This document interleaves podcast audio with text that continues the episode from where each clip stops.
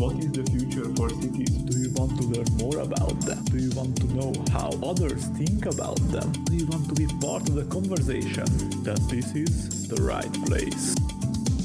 Welcome to What is the Future for Cities podcast. I will interview Aapo Huovila, senior scientist at Technical Research Center of Finland.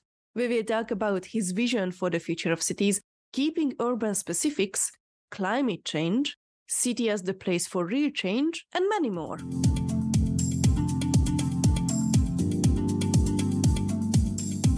Cities are the places also where the concrete things against climate change are made. So of course there can be like political agreements like paris agreement and so on but then if we want to really concretely act against climate change build buildings, new districts, and so on, like that are environmental friendly, then those decisions they take place in cities, and these have already did against climate change by setting really ambitious targets and also like really concrete measures. That's an opportunity. Find out more in episode 174 with Aapo Huovila on the What is the future for cities podcast.